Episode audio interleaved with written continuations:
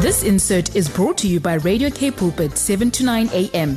Please visit kpulpit.co.za. Last week we were talking about the uh, Section 18 of the National Environmental Management Waste Act. It's a mouthful, but I got my mouth around it.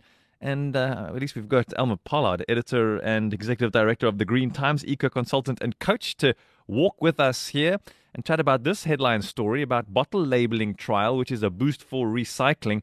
Elma, good morning. There's a picture on your web on the story of two people standing in front of a sea of bottles. Yikes! when you see it like that, you just realize how much of a, how much recycling we create and how much plastic we use. Good morning.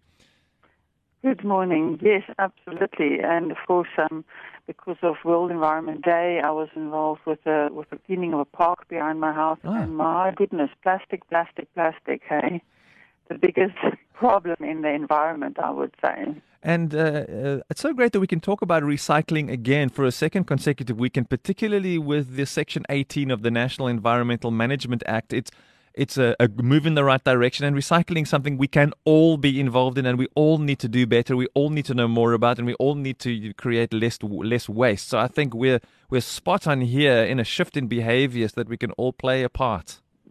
Absolutely. So this is a very nice example of the application of this new Section 18 of the Waste Management Act, which now says that the manufacturers of packaging Mm. Are no longer only responsible for the health and safety aspect of their product, which was the case in the past, but they're also responsible for the management, um, collection, sorting, and recycling of this, these materials that they create. Mm.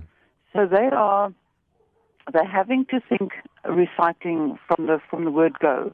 The design of the materials are uh, is now as important as you know how, how well it keeps the product inside. Good Yeah. packaging is to keep things in. Yeah.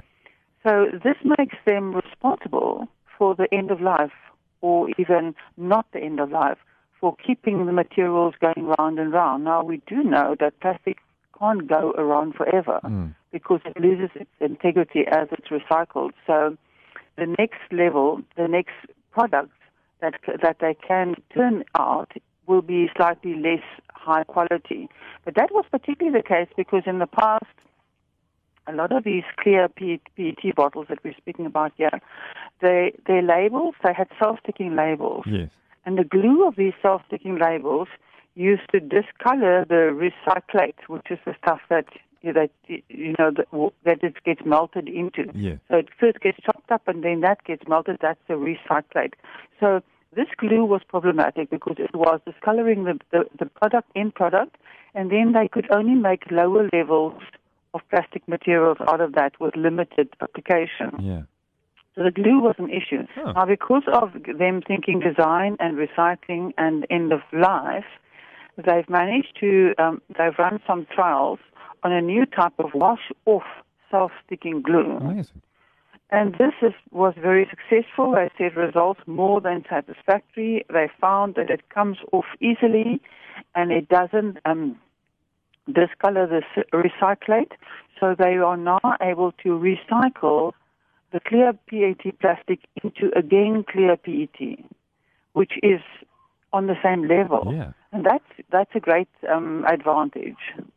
I love this story because innovation is always uh, starts when there is a need, and now suddenly there's a, a, a need here to do recycling even better, and someone has come up with a great idea, and now we're moving towards change. Uh, this kind of thing kind of excites me. I don't know how you feel about it, but I love advances oh, in technology. It's exciting. You know, I was telling uh, you that that long ago when I started in the, in the recycling industry, we used to dream of this extended producer responsibility. Yes.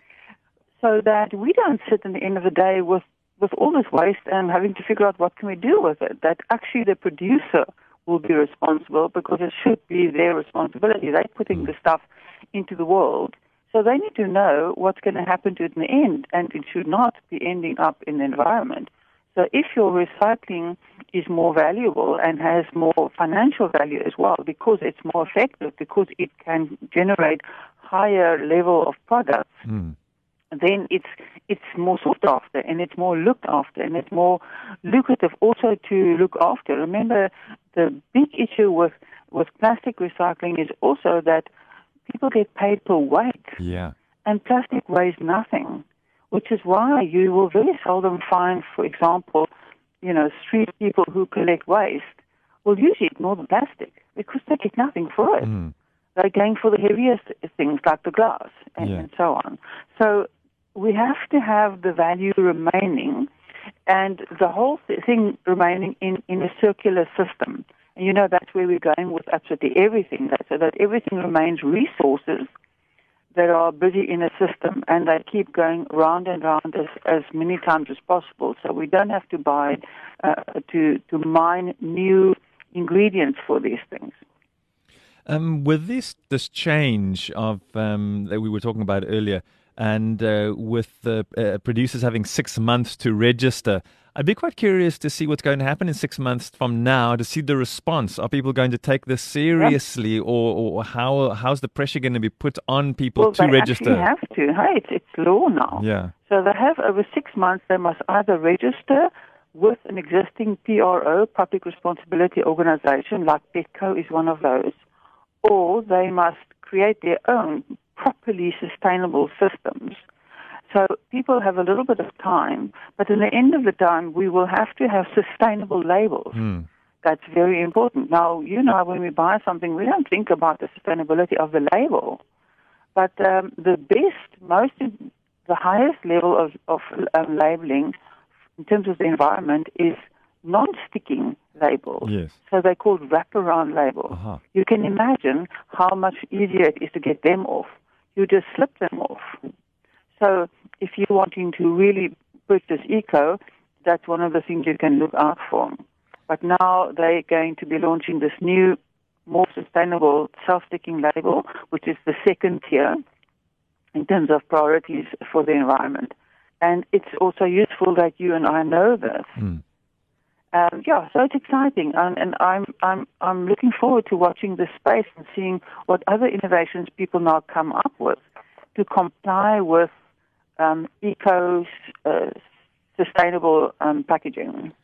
So the pressure is on. People need to get with the green times, I guess, not just with the times, but with the green times. And uh, change is is is coming. Um, I'd love to see where, with this, of this, the Section 18 requirements and compliance, and with six months still left to do it, I'd love to see what some of the other pressure points are going to be uh, around this to see change. Uh, so, Yep. Elma, thank you that we can use the green times to keep us on the cusp of what's happening in the industry. Awesome. Have a brilliant day. Yeah, and you. Thanks, Elma. Thank you. Bye bye. Bye-bye. This insert was brought to you by Radio K Pulpit, 7 to 9 a.m. Please visit kpulpit.co.za.